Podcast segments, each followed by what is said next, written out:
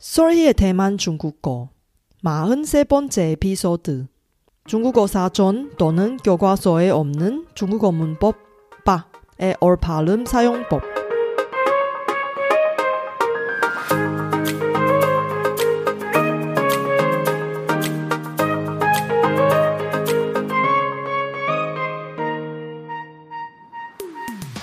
안녕하세요. Sorry Chinese에 오신 여러분을 환영합니다.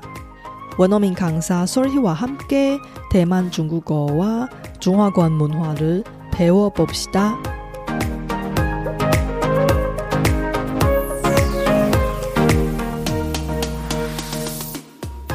중국어 문법을 어떻게 공부하세요? 중국어 문법 표현은 영어처럼 실제 상황에 따라 의미가 다르다는 사실을 아세요? 변화도 많고 상황에 따라 뉘앙스가 다른 중국어 문법 표현은 상황에 맞게 사용하지 않으면 논문서답을 하거나 오해가 쉽게 발생할 수도 있습니다. 중국어 문법 중에 잘못 쓰면 말 실수는 기본이고 회사에서 잘리게 만들 수도 있는 어기조사가 있는데 그것이 바로 빠입니다. 이번 에피소드를 통해 중국어 교과서에 없는 중국어 문법 빠의 올바름 사용법을 배워봅시다. 이번 방송은 한국어와 중국어로 진행하고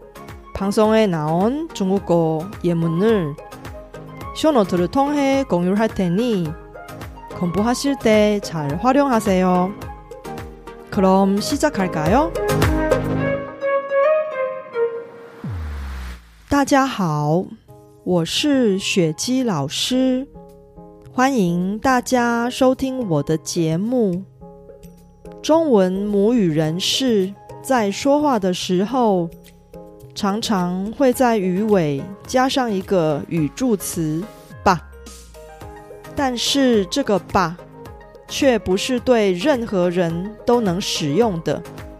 为什么呢？虽然市面上的中文教科书不会教你，但我会在这集节目中告诉你答案。那我们就开始吧。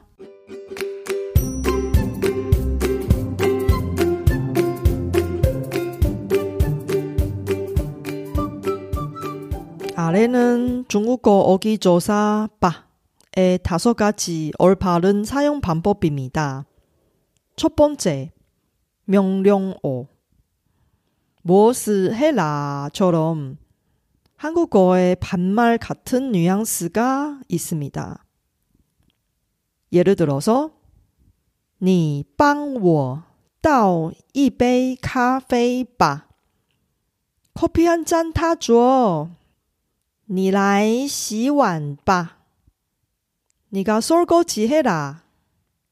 이 명령어로 사용할 때 한국어 반말의 뉘앙스가 들어가 있어서 사용하는 대상은 아래사람 혹은 가족 위주로 사용합니다. 사장님이나 의상사한테 사용하면 안 되는 거예요. 두 번째, 다른 사람한테 제안을 하거나 무엇을 요청을 하는데 명령 가까운 뉘앙스가 있습니다.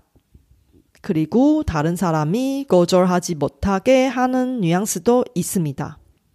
예를 들어서 中午我们一起吃饭吧. 점심 때 우리 같이 밥을 먹자. 明天我们去看电影吧. 내일 우리 영화 보러 가자. 이 표현으로 다른 사람을 초대하거나 요청을 할 때 사용하는 대상이 역시 아래 사람 혹은 가족 혹은 애인끼리 쓰는 거예요. 만약에 그렇게 친하지 않은 상태면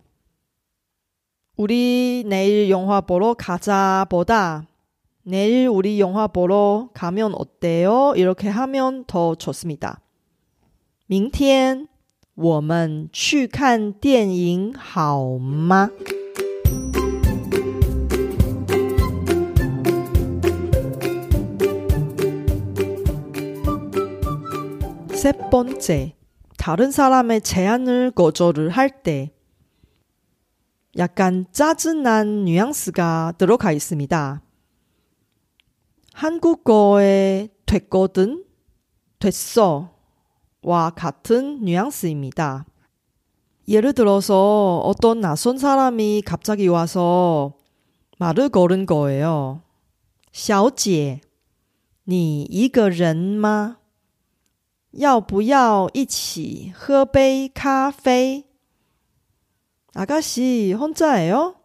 나랑 같이 커피 한 잔 할래요? 대답은 算了吧,我没空.你还是找别人吧. 됐거든요? 나 바빠요. 다른 사람한테 가요. 이 거절하는 뉘앙스는 좀 강한 뉘앙스라서 사용하는 대상은 보통 내보내고 싶은 사람한테 사용하는 거예요. 네 번째, 허락은 하는데 하지 못한 허락이에요. 그러니까 별로 하고 싶지 않지만 어쩔 수 없이 허락하는 뉘앙스입니다. 예를 들어서 你帮我倒一杯咖啡吧. 커피 한 잔 타줘. 好吧. 그래, 타줄게. 下星期你去台湾出差吧. 다음 주에 대망으로 출장 가. 대답은 만약에 好吧 하면 별로 가고 싶지 않지만 그래 갈게. 이렇게 상사한테 혹은 사장님한테 대답하면 큰일 나죠. 그래서 이 표현으로 하지 못한 허락을 할 때 사용하는 대상은 아래사람 혹은 가족 위주로 사용하는 것입니다. 만약에 윗사람한테 쓰려면 이거 당연히 사용할 수가 없고 윗사람한테 好的 이런 겸손 표현을 사용해야 합니다. 네, 알겠습니다. 다시 한번 下个星期你去台湾出差吧.好的. 다섯 번째, 질문조사로 사용하는 것입니다. 이것은 90% 이상의 확실한 상황에서 사용하는 건데, 하지만 사용할 때 편견이 쉽게 들어갈 수도 있는 뉘앙스입니다. 예를 들어서 뚱뚱한 사람한테 이렇게 물어봐요.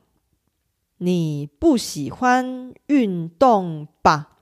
네가 운동을 싫어하죠? 그리고 집에서 애를 돌봐주는 가정주부한테 이렇게 물어봐요. 在家照顾小孩的妈妈们都很闲吧?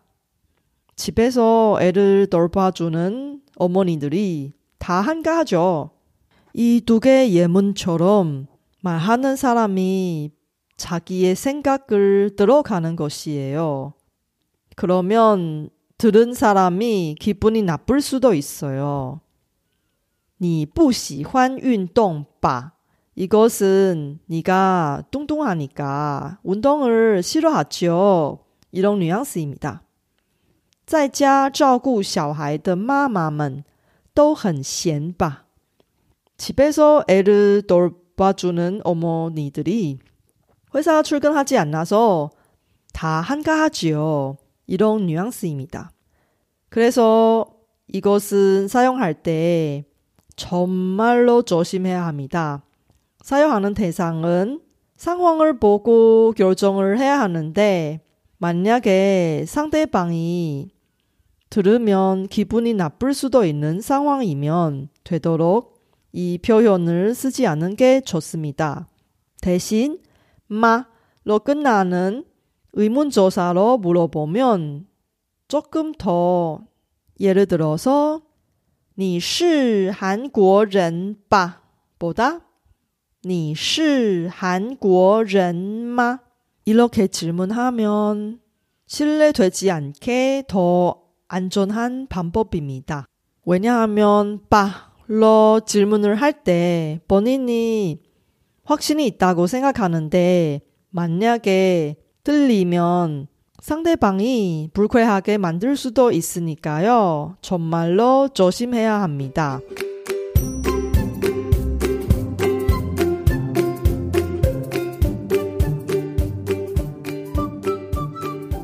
그럼 저와 같이 빠의 예문을 한 번씩 읽어볼까요?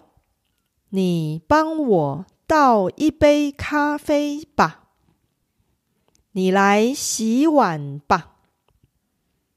中午我们一起吃饭吧。明天我们去看电影吧。小姐，你一个人吗？要不要一起喝杯咖啡？算了吧， 我没空。你还是找别人吧。你帮我倒一杯咖啡吧。好吧。下个星期你去台湾出差吧。好吧。你不喜欢运动吧？在家照顾小孩的妈妈们。都很闲吧？你是韩国人吧？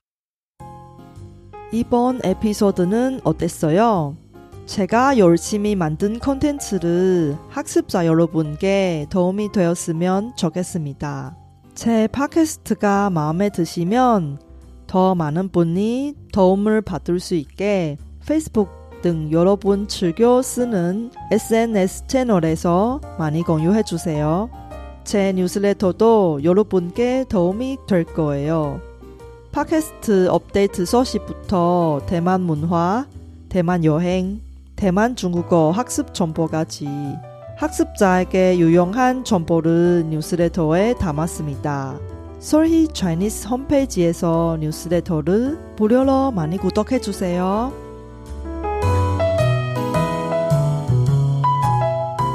작년부터 코로나 바이러스의 유행 사태로 인해 사람들의 근무 현식이 많이 변했습니다.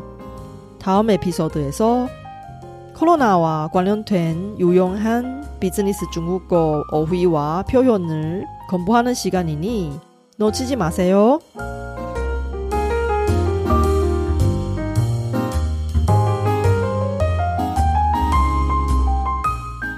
바쁘신 와중에도 불구하고 제 팟캐스트를 들어주신 여러분께 진심으로 감사합니다.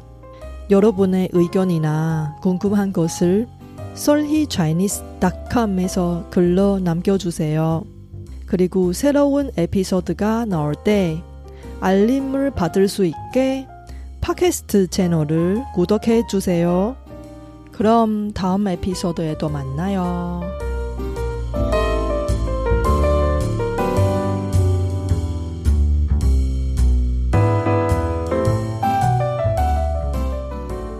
我知道大家每天都有忙不完的事，真的非常感谢大家在百忙中抽空收听我的节目。别忘了订阅频道，才能及时收到节目更新的消息。那我们下集节目中再见喽，拜拜。